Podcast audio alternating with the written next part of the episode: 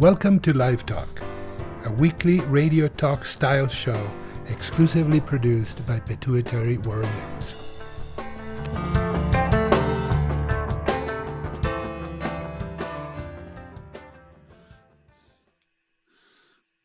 Well, welcome everyone to uh, another Thursday, another Live Talk version. Uh, thank you for joining us.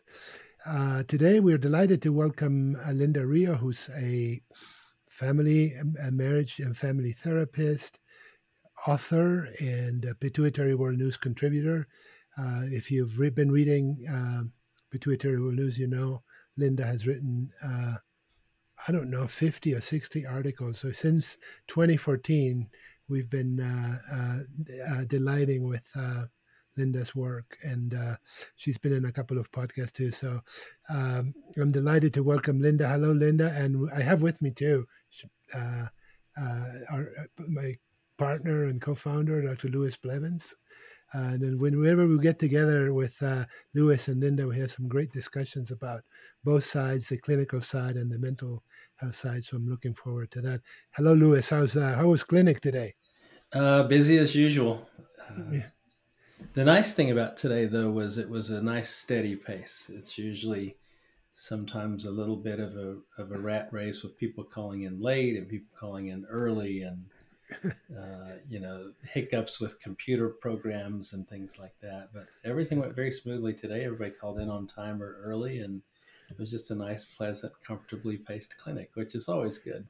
Yeah, and well, hello, Linda. Welcome, welcome to the show. Thanks, thanks for taking the thanks, time again. Jorge, and nice to. Uh, I have video of both Jorge and Lewis, so thank you for having me first of all. And uh, I'd also just want to make mention that uh, this last weekend, Jorge and I were able to actually see each other live at a conference down in Phoenix, and I got.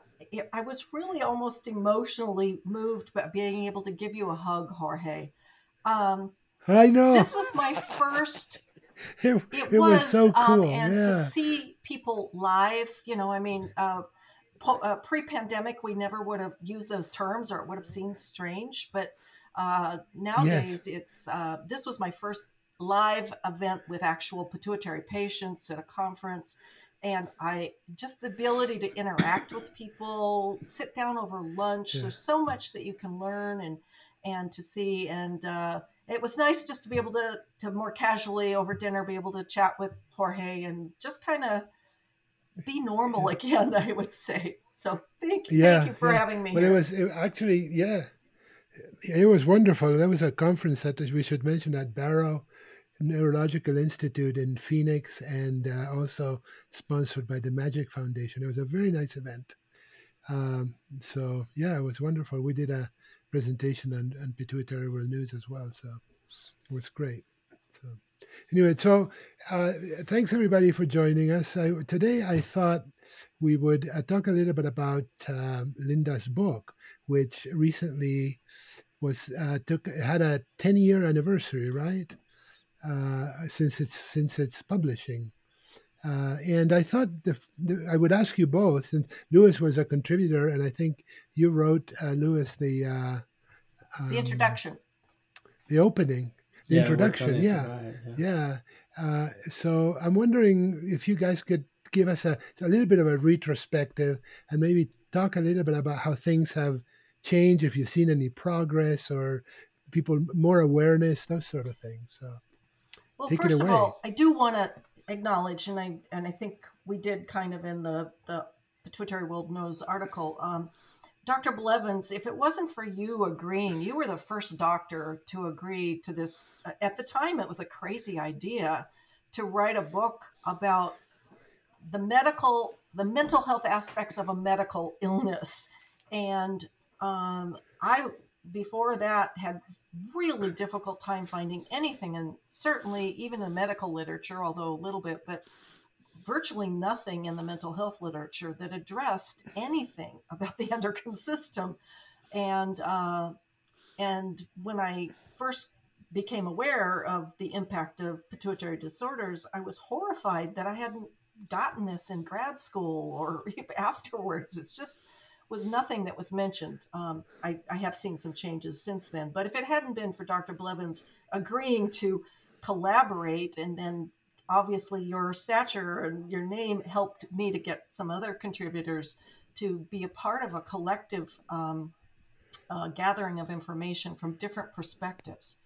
Um, I personally love collaboration because I think that we can get so siloed in our thinking process oftentimes. And it's so nice to have refreshing perspectives, even if they make us a little uncomfortable um, from outside of whatever you know our thoughts are. And um, i find it real refreshing. I, I love being able to hear other people's perspectives and and learning more. And i think that that was kind of part of the book. It was a hard sell by the way. It was a really hard sell to publishers because it didn't fit nice, nice and neatly on a shelf somewhere. It didn't fit in medicine. It didn't fit in mental health. It was like, and the publishers would say, you know, where do we put it? and it's like kind of in the middle, you know, kind of it's both. Mm-hmm. And uh, it, yeah, it certainly certainly crosses over disciplines, and uh, and that's the special, unique part of the book, I think. And uh, you did a tremendous job with that and launching that, getting it into the hands of some people to make a oh, difference. Thank you. And um, over the years, um, it's never going to be fly off the shelves. It's not that kind of a book. Um, but I get comments from people worldwide, at least in the English speaking world, um, about how they've done a Google search or whatever, or they've gone on Amazon. Somehow they have found nowadays it's most of my articles are pituitary world news articles that they're finding me and they're learning about but the book has helped um, bring visibility i think i think when you get a book mm-hmm. published um, dr blevins is obviously a, an author as well and it does help uh, put you in a different category uh, people listen a little bit more uh, it's sure. just it just helps uh, whether that's valid or not i'm not really sure but um, but it, it, it did kind of get people to notice. It's been very slow over the years, but I would say uh, even just in the last few years, um, maybe the last five years or so, um, a lot more willingness on behalf of people,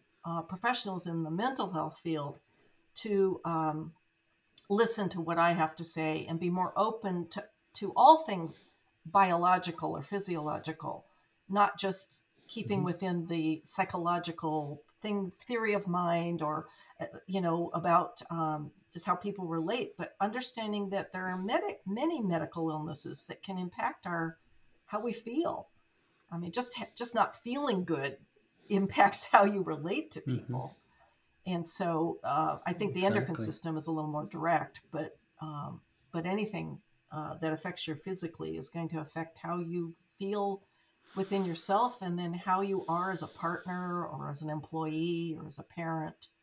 Um, it all impacts. Mm-hmm. Well, your work certainly has filled a void and continues to fill the void of someone who has a, a curiosity and an interest in these uh, psychological manifestations of disease and how disease causes psychological manifestations and and how those can affect people in their daily life and their quality of life and inner relationships and things like that. Um, I um, I've appreciated everything you do. Your your articles and your book help a number of my patients. As you know, I've referred a number of people to you over the years, and and your your uh, intercessions directly rather than indirectly through writing uh, have have been extremely valuable to a number of my patients. I'm ever grateful of that. I, I wish we had more people working in this field. Um, it's interesting. I first obviously became somewhat aware of psychological manifestations of pituitary disorders during my fellowship training. We didn't really do anything much about it or have anything to do. And then the next stage, when I was in my junior faculty, we were doing a study on growth hormone and we were seeing that people's quality of life got better. They feel better, the relationships are better. So it was clear that we were cl- we were impacting people's quality of life with like thyroid hormone replacement, which we would think more of physiological uh, disturbances, but the psychological disturbances we really started noticing with the growth hormone replacement. At the same time, I was at Emory University, where they have a huge medical psychiatry program and uh, and a uh, and a med psych residency and a hospital and all of that, where three floors of the psychiatric hospital are people there with medical psychiatry issues. We would get two to three consults a day and that they were seeing people with psychiatric disorders where they were finding endocrine problems, not just pituitary disease, but hyperparathyroidism or severe hypothyroidism or you, you name it, all sorts of various and sundry endocrine disorders. They would consult us, we would take over the patient, fix their endocrine problem, and their psychological manifestations would go away. So I learned early on that there's a lot to this connection but there really weren't any resources for patients. And um, moving through the pituitary world at, at uh, when I took my job at Vanderbilt, where I practiced for nine years before coming to California 16 years ago, um, after five years at Emory, um, it was curious that there still wasn't much going on. And you you may know of I can't remember his name, but there was a, a therapist or a psychiatrist in Florida. I don't recall. He he was a little bit interested in this field as well, but he really didn't oh. do much or wasn't very visible. Dr. Weitzner, uh, for Weitzner, long in my yes, yes, yes, yes, yeah. So he's he was interested. I don't know what he's done since, though. I haven't. It hasn't been visible, but certainly when uh, when I met you and and uh, we worked together a little bit, it was just clear that you were taking this to the next level. And I wish we had more people doing the same because there aren't enough of you to help all the patients that need help. Well, I completely agree. And I'm working on that. Actually, even this morning, I'm working on uh, uh, connecting with some people in my field. Um, there's actually, it's not very well known even within mental health, but there are some um, uh, centers around uh, universities around the country that do what's called medical family therapy training and it's a lovely model uh, where the medical residents uh, and the mental health uh, family therapists actually co- do consultations together. They do rounds together, and then they will do case consultation. Sometimes go into the consulting room at the same time. Sometimes the resident will refer to the to the therapist who's on site right there. It's easier to walk somebody down the hall and say, "Here, here's you know Doctor somebody or other," and you might want to you know uh, talk to them about what's going on in your relationship or your mental health in general.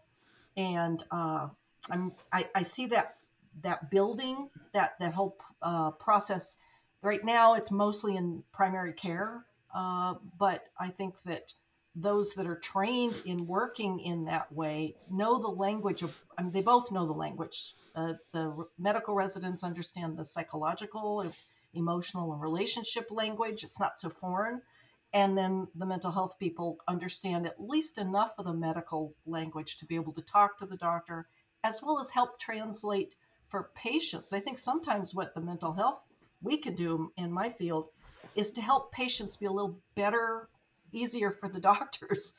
Um, you know, get mm-hmm. better prepared. We we appreciate sure that. you do.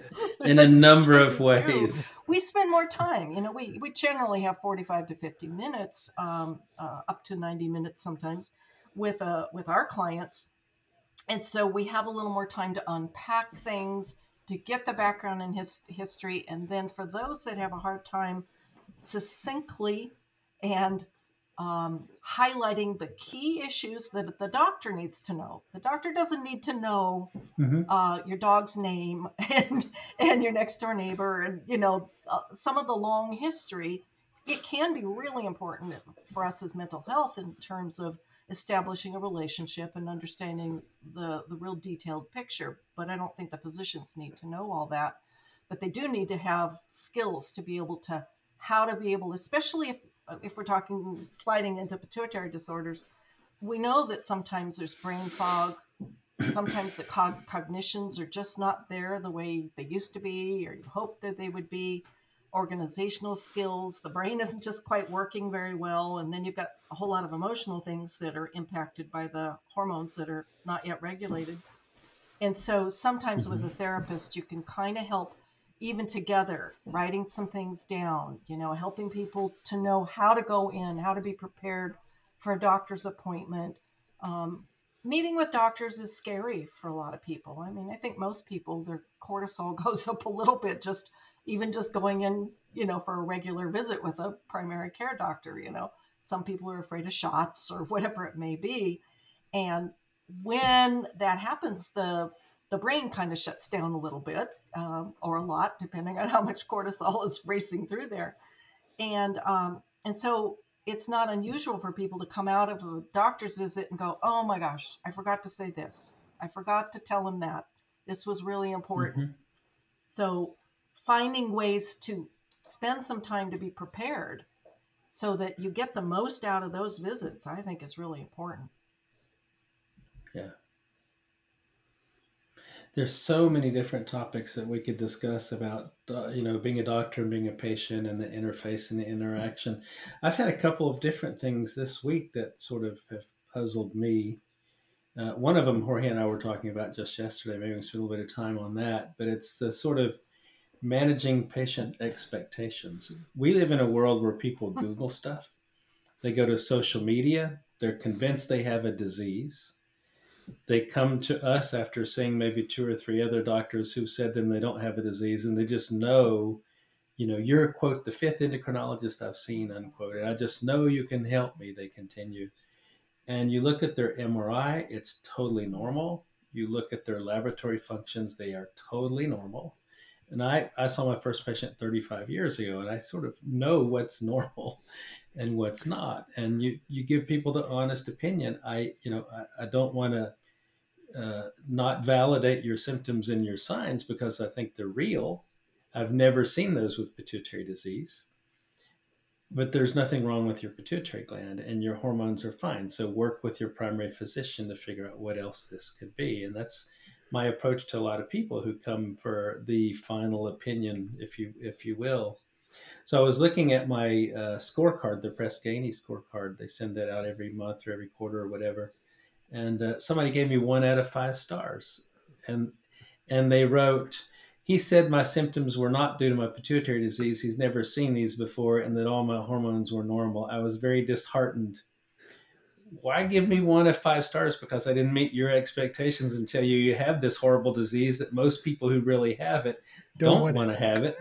you know, they would trade positions with you any day. So that's and, and I don't know how, I I usually try to manage people's expectations at the time of the visit, but then then you sort of get hit by that. It's just sort of not nice behavior on patients parts and there's no way a doctor can know how to manage those things. And it reminds me when i was a child my mother said if you can't say anything nice don't say anything at all.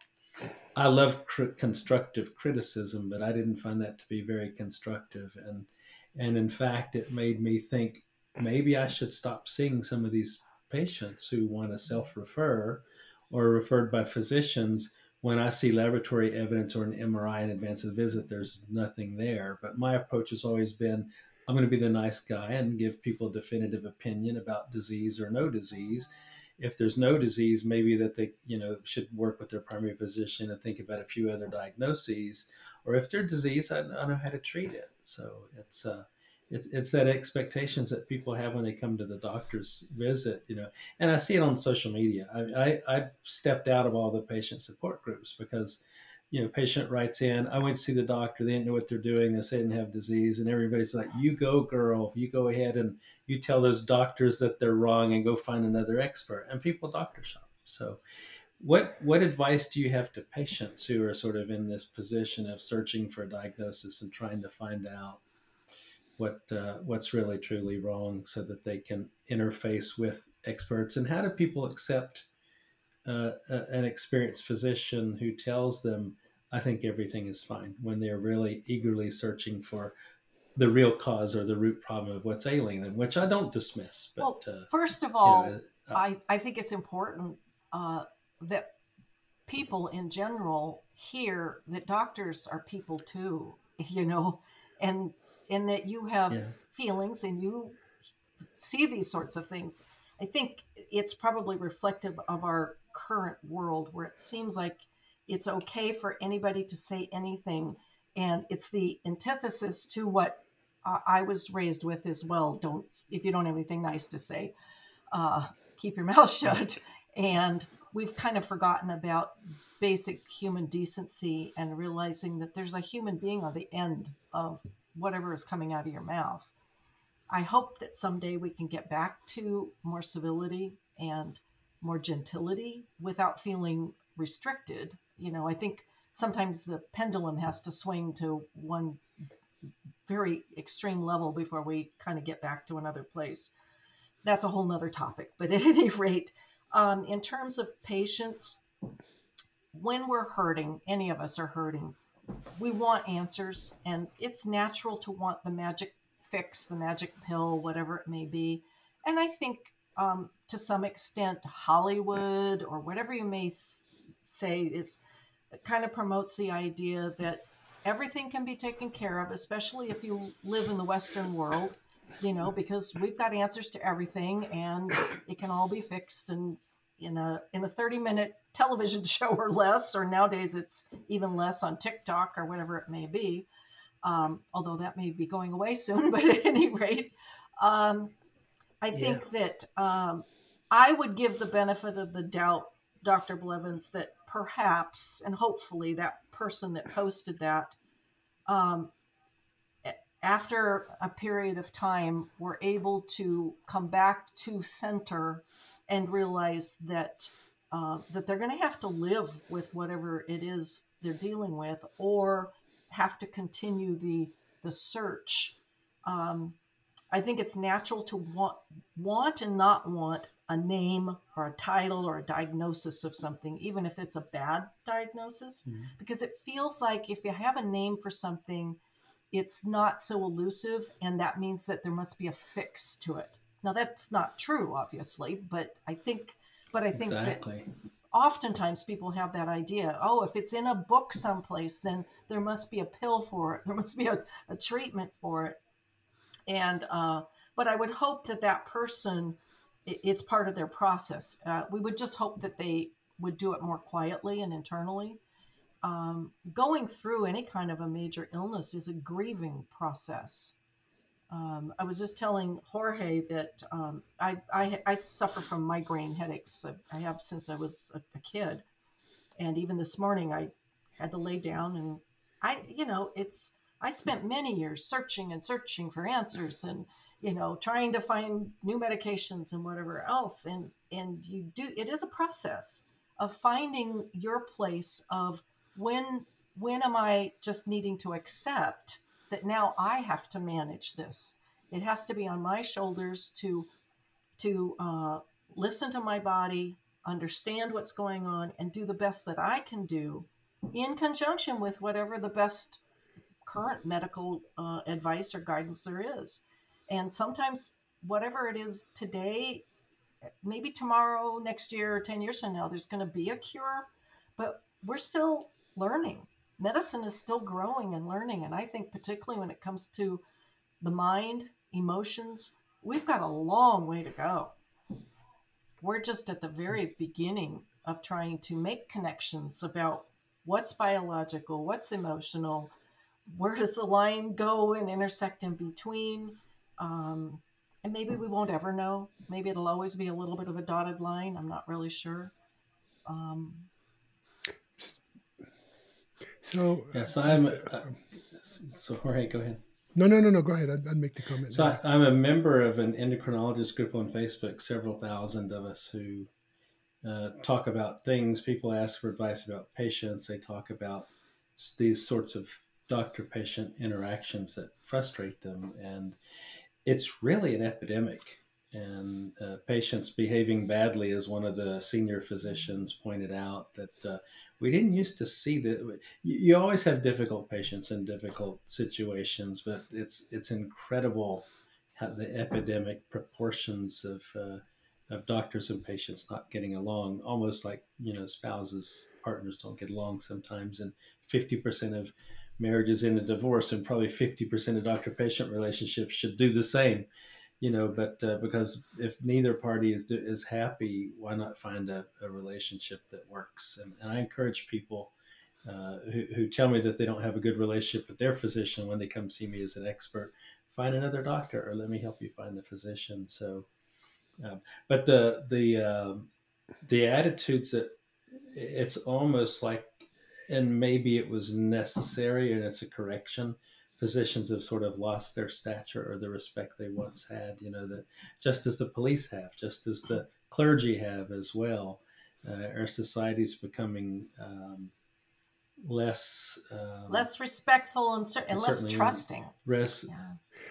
and less trusting. And you know, where does that come from? Um, I think there, I think there are multiple sources that it comes out of, but uh, by the same token, it's sort of foolhardy to not trust a physician uh, or uh, an attorney who's been in, in practice for a long time and uh, is trying to advise you for your own benefit.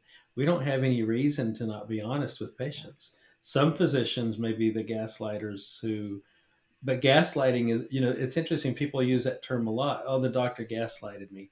Gaslighting, people gaslight for an advantage or a benefit. If, if you understand what gaslighting is about, doctors don't have any reason to gaslight a patient when they say, I don't think you have a disease. You know, but I even had one patient tell me I was gaslighting them because I didn't agree that she had Hashimoto's thyroiditis, negative antibodies, normal thyroid exam, normal thyroid functions. And I was accused of gaslighting her, trying to tell her she doesn't have Hashimoto. Why would I do that? I'm just telling you the truth about all the data and conventional approaches to making a diagnosis before you recommend treatment. So I think people use that term a lot. And uh, um, maybe it's the era where we hide behind our keyboards uh, and uh, do virtual visits. We're not seeing people in person, and everybody's frustrated with the pandemic. Um, and and has lost that touch of social discourse and intercourse and things like that that we need to sort of be more mindful. Well, I'm going to go back to just even I think,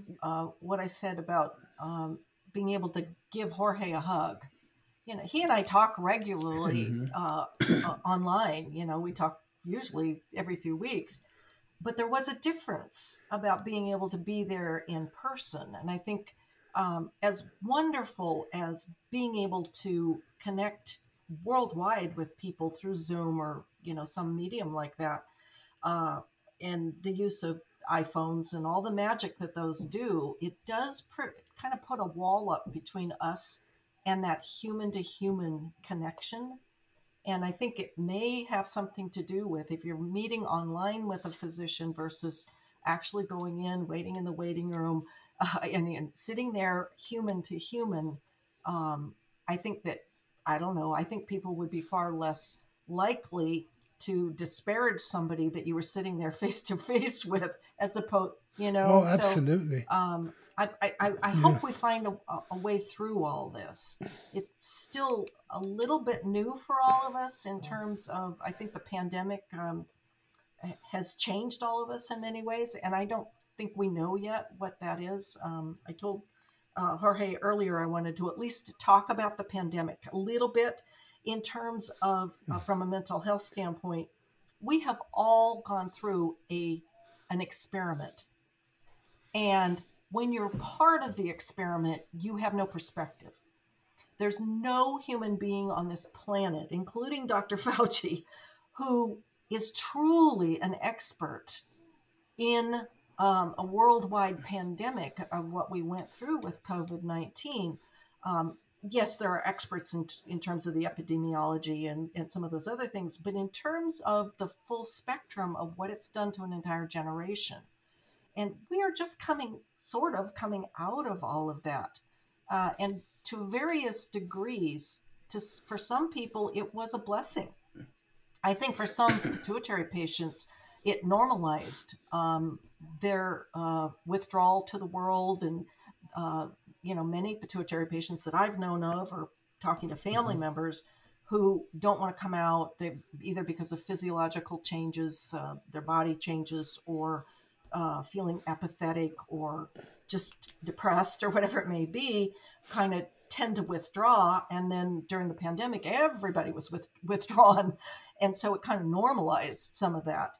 Um, unless you were directly affected by uh, an illness or death of a loved one, I think many people enjoyed the pandemic because it kind of put a stop button for all of us, gave us a reason to take a breath and slow down a little bit. But now we're coming back out of that. And for some people, it's a big shock. Um, I've talked to f- many family members who um, are only just now realizing if they had children, teenagers going through elementary school kids going through all that, the impact of trying to live together, go to school together, 24 hours together. And um, some relationships uh, didn't last because of that. Some of them got stronger. But I think that it's important for a very long time for us just to kind of look back and, in some ways, pat ourselves on the, the, the shoulder saying, Yay, we, we collectively got through that. It was huge. As well as, wow, mm. what did we go through? and how did all of that affect us uh, emotionally, socially, relationship wise? Um, some of us have forgotten how to be social. I mean, really social. You know, um, I've had to dust off some of my clothes in the closet because they just sat hang there because most of us were wearing sweatpants and whatever else for the last three years and and uh, there's some people I look at and I think mm, they, they, probably need to look at some of the clothes and see what the. I think some things belong at home and they don't belong out in the street. But we're still finding our new norm. And so I just think it's important to acknowledge what we've all been through and that our world is changed. You know, we have a Zoom world. Um, we interact differently and yet i don't our brains aren't have not caught up to that you know biologically and evolutionary wise, our brains have not changed in three years. You know, that takes millions of years for, for biological structures yeah. to actually adapt. And so um, we're still working on it. Yeah, I think the pandemic required us to fast forward to what maybe way things were supposed to be 20 to 50 years from now in some ways. And I think it'd be a mistake to think that we're all going to return to where we were in 2018 the world is a different place and we have to sort of roll with it so to speak and uh, take advantage of the new new things that certainly make life easier and different and better in some ways and try to get back our social interaction i was thinking as you were telling me uh, about the the fact that it sort of normalized behavior of people who are more withdrawn and isolated socially isolated it's true. I had patients when I asked them how the pandemic's affected their life, and they said nothing really changed for me. I'm still doing the things I was doing before. I was staying home at first, anyways. I didn't work, or you know, I was working from home to begin with, and uh, and it really didn't change anything for them at all. Uh, but ma- but made it okay to not go out and to not socialize, uh, so they didn't feel like they were an outsider any longer.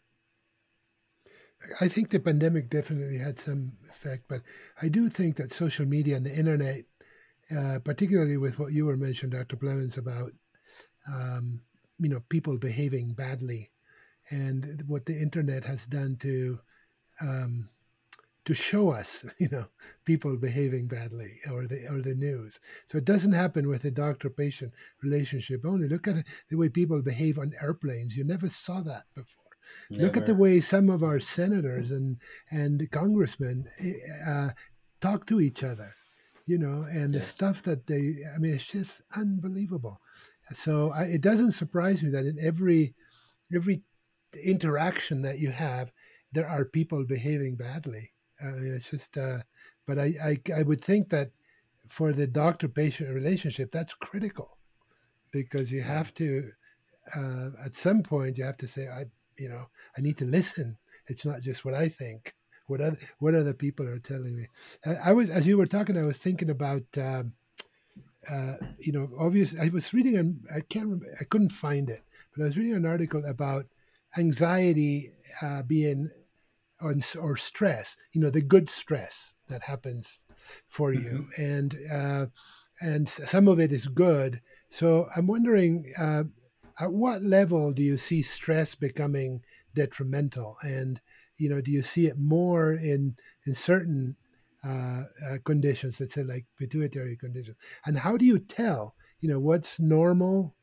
Uh, because everybody that has a chronic disease will have you know increased anxieties and stress. At one at which point do you think somebody needs help? And how should the system uh, uh identify those people so they can get help. And the other question is, how do you go about telling them? Because obviously somebody is defensive in a in a scenario, and you say, "I'm noticing things here that are emotionally not normal." And the minute you would say that to a patient, I would think that they could go totally banana, saying, "Don't tell me I'm crazy," you know, kind of thing. Uh, well, you're right so, there. People do not like to hear that it's in no. their head or it's related no, to anxiety, no, stress, or depression. It's almost like you've uh, caused more harm by saying such a thing to yeah, people. by trying to help your yeah, by trying to help because yeah. physicians often want to help, and it's like we learn to recognize depressions. I think you're depressed. Maybe talk to your physician with antidepressant. They don't like that. They don't want to be labeled. They don't want to yeah. carry that sort of thing uh, where I have to take a pill because I'm weak. You know, that's how they see it, and uh, it, it's a it's a stumbling block to treatment for a lot of yeah. people, especially the elderly across, who know, get depressed with their illnesses. They don't yeah. want to. They don't. They, they, that generation feels like it's a sign of weakness to yeah. have mental illness, and it's not. You know. Yeah. And I've had several confer- conferences, you know, when you, you get to talk to a lot of people, a lot of patients, and sometimes you notice that this person is you know, struggling or extremely anxious or what. And I've stopped myself a couple of times because you know you I, it, I mean the, you can't say I, I think you should see somebody to get some help and the first question that comes well who the hell are you to tell me you know yeah. who to see yeah. which you go I don't want to get into that I would say you know? but I, I could be no, totally no, no, wrong I, too but you know it's, it's a conundrum it is a conundrum of, so to speak, um, no? I, I think the closer you are to somebody uh, you know that's your place to talk more about how Easy. how it's affecting you like if if if if you yeah. see this in your husband wife brother sister you know somebody close to you you want to bring up more of uh like when you're doing this this is what it how it affects me personally and what do you think possibly uh, you know could be helpful or i'm willing to be helpful for you.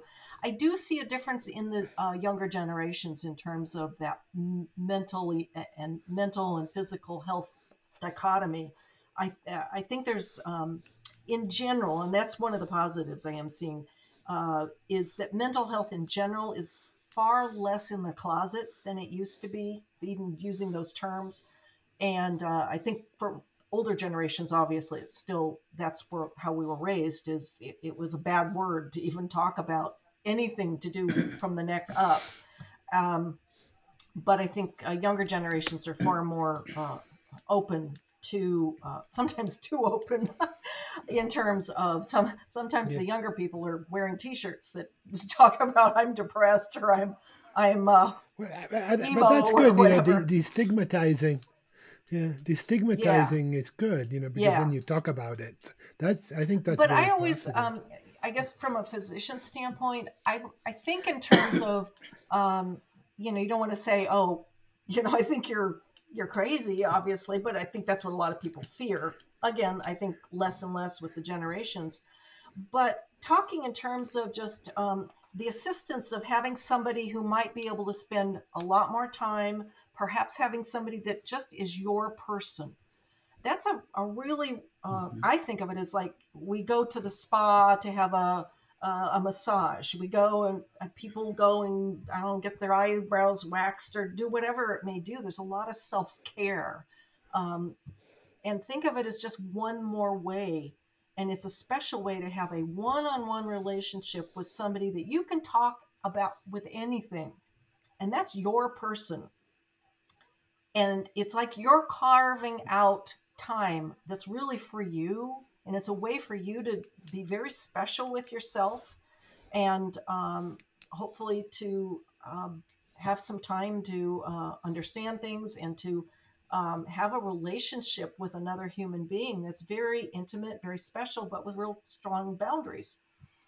And uh, maybe trying to reframe it as rather than that person's going to go and fix you because that's not what mental health professionals do but we try to be there with people and help them on their mm-hmm. journey you know kind of it's i think of it like um, if somebody's running a marathon you can't run the marathon for them but you could be on the sidelines handing them water gatorade and cheering them on and help giving them motivation to keep going along that race of life. And uh, for some people, it, depending on wherever they are, whatever time, whatever they're going through, sometimes not doing it alone, just having another human being that can really be there and validate, uh, just really is very helpful. And so framing it as mm-hmm. maybe just a way to do some good self care for yourself. Yeah, I like that uh, self care. It's it's often said that you can't help people who won't help themselves, and uh, mm-hmm.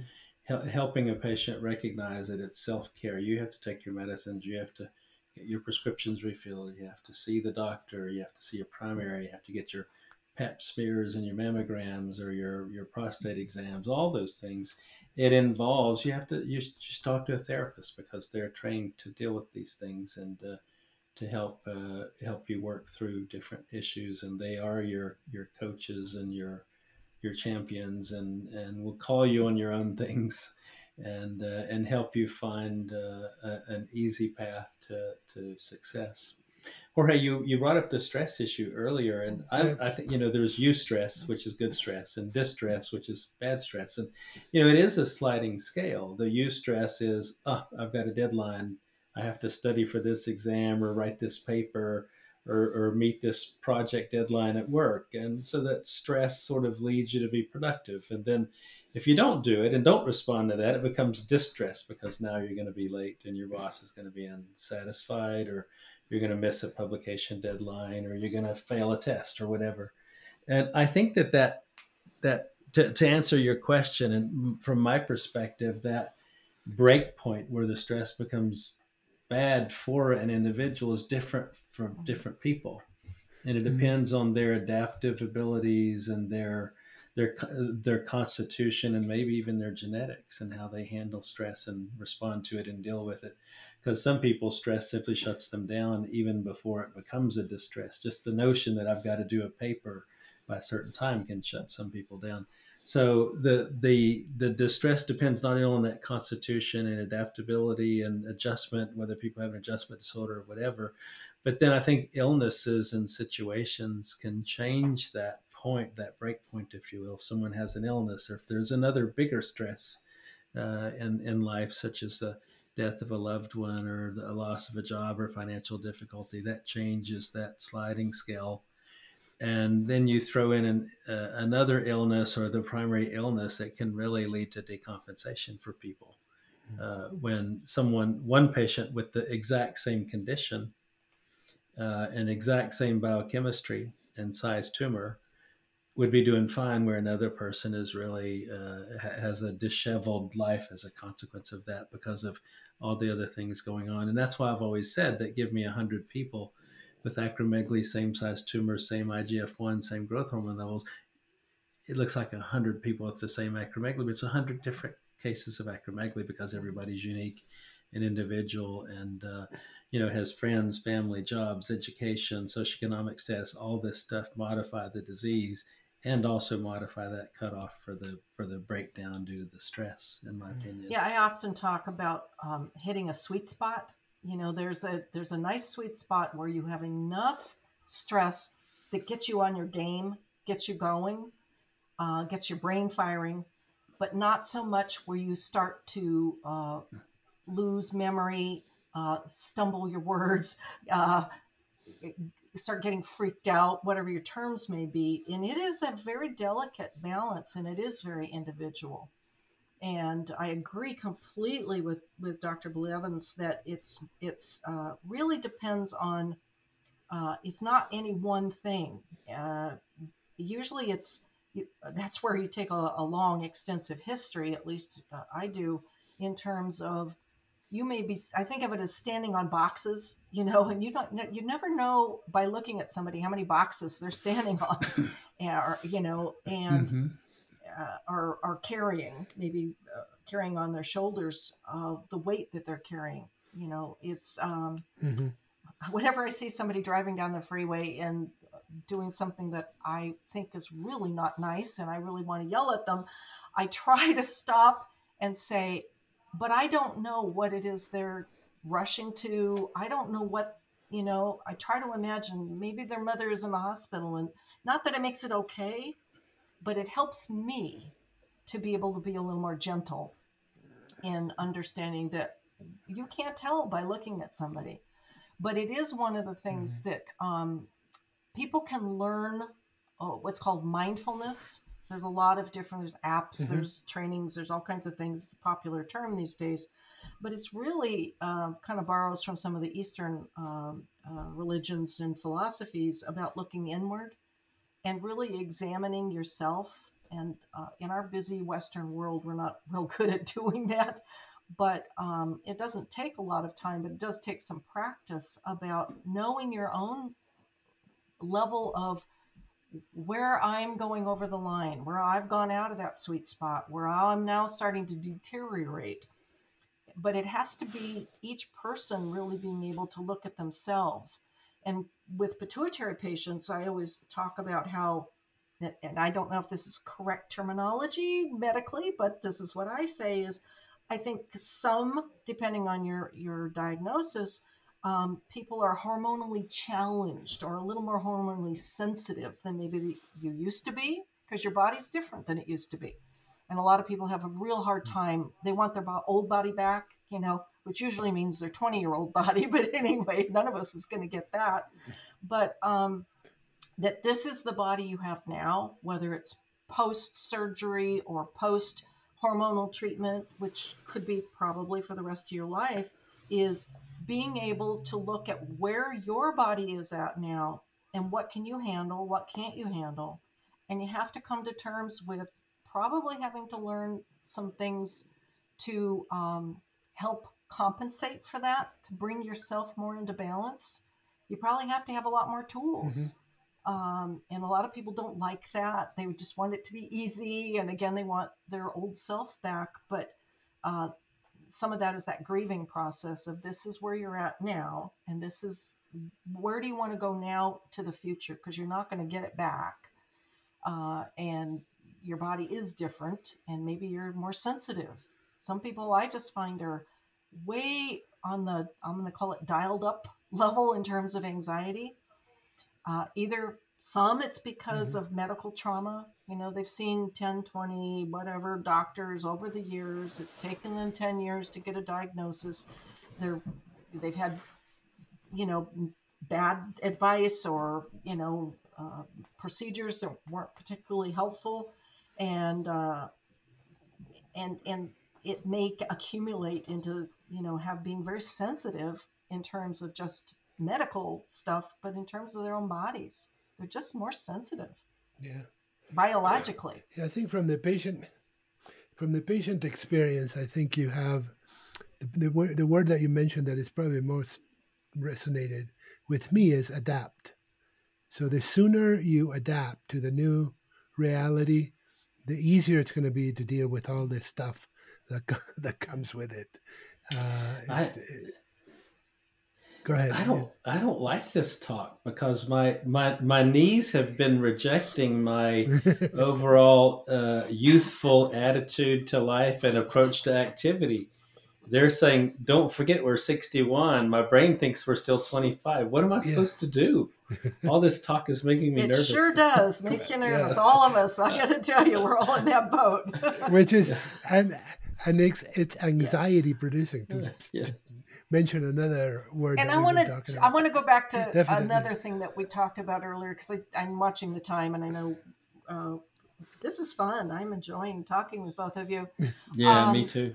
In terms of a lot of the negativity that's out there and social media and bad behavior and all of that, I really think that um, it really boils down to each of us as an individual to try to come back and be as personally responsible for ourselves um, rather than putting it off to the police, the politicians, the doctors, the therapists, whoever it may be, bringing what I call that locus of control as close back to yourself as possible, which, by the way, is an antidote to anxiety. Is if if I can focus on what I can control today, that is going to lower my anxiety level I focus on tiny little things and that I can control those things and that can help us all. Mm-hmm. But I also would say that we can all be personally um, positivity messengers, I would say. Um, you know, smile at somebody in the grocery store instead of, you know, having a scowl. Um, letting somebody go at a stoplight once in a while. Pick up a piece of trash that might be there that, you, you know, rather than letting somebody else do it, you do it. Post something positive on Facebook for a change.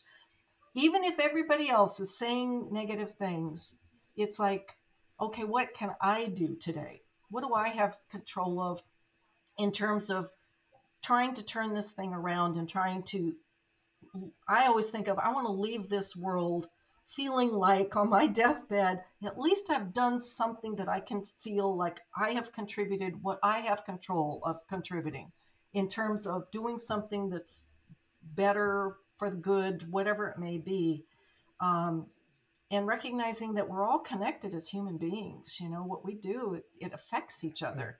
And so, um, we all, anybody listening here or whatever, we can spread messages about pituitary disorders in a negative way, or we can spread positive things. We can share, I learned this today, or this is a good resource, or this is a skill I learned, or or just reposting some of those cute, nice things that we see that might have some good messages to them.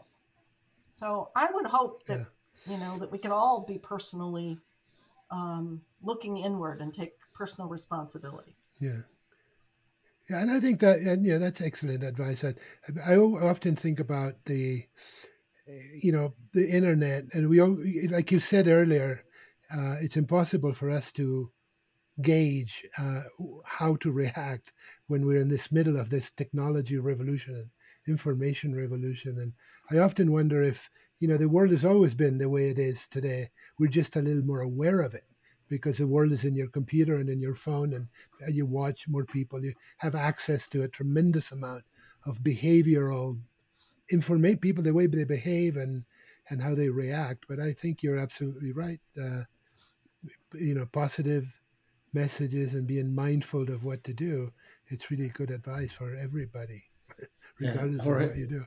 Jorge, you prompted a memory of the start of the movie 2001 A Space Odyssey. You know, we're worried about, you know, murders and knifings and shootings and things like that. But if I remember, it's been 30 years since I've seen the movie or whenever yeah. it came out. Yeah. Uh, that it starts out with a caveman killing some another with the bones of another. You know, yeah. the bone was the weapon. So maybe humans have always been like this, and well, there's yes. always going to be murder, and there's yeah. always going to be crime, and you know, but uh, we're just more acutely aware of it because of the media and the rapidity of news and things like that. And we have to learn to uh, to deal with it, and we don't know because it's moving at a pace that is so much faster than we can actually react to it. you know, I see it in our the work that we do with uh, with Pituitary World News, where you think you have a technology figured out, uh, and all of a sudden it changes, and or you know the famous Facebook and Google algorithms that we all try to figure out what you know what's uh, what's up and what's down there. So it's actually a fascinating discussion. I can't believe we're getting we're coming to the end of the the hour. This has been so so cool. Such a great discussion. Yeah, we have uh, so much more we could cover, so we have to do it again. Yes. Hey, yeah, just tell me when and where. So, yeah. So well, I'm glad you two got to see one another live. Um, I I peeked my head out last May to go to an uh, an AACE conference where I had to speak, but you know the pandemic was still roaring, and I wore a mask and didn't hardly talk to anybody and kept my distance and things like that. And I'm peeking it out for another conference next week, and then I'll I'll be able to go see my parents who I haven't seen for three oh, and a half wow. years because wow. they didn't they didn't want me to come because they're you know uh, getting up there in age to the point where it's like hey we don't want COVID. We want to keep staying alive. Don't bring that nasty stuff to us. You know, so I'll be seeing them for the first time in three and a half years in about another 10 days or so. Looking Wonderful. trip. Wonderful. Probably, Good for you. Yeah, probably still yeah. wear a mask. I'm still fearful of getting, I've had so many patients that a patient recently said, uh, yeah, I travel a lot these days with business. I get COVID every time. I'm thinking, don't tell me that. so, but uh, stay vaccinated, folks. Get your boosters and uh, wear your masks when you're in public spaces so we can maybe see an end to this one of these days. Yeah, yeah, it's great advice. Well, uh, thank you both uh, for uh, this great discussion. Um, Lewis, anything you wanted to add? No, not at the moment. I think we're basically out of time, so uh, we'll resume another day. Thank you for yeah. having me and, Linda, and thank- continuing to allow me to to spew off from time to time on Pituitary World News. well, we're delighted great. that you join us. It's uh, you're you're an important contributor to to this program. Thank Thank you for joining us. You have been listening to Live Talk an exclusive production from Pituitary World News.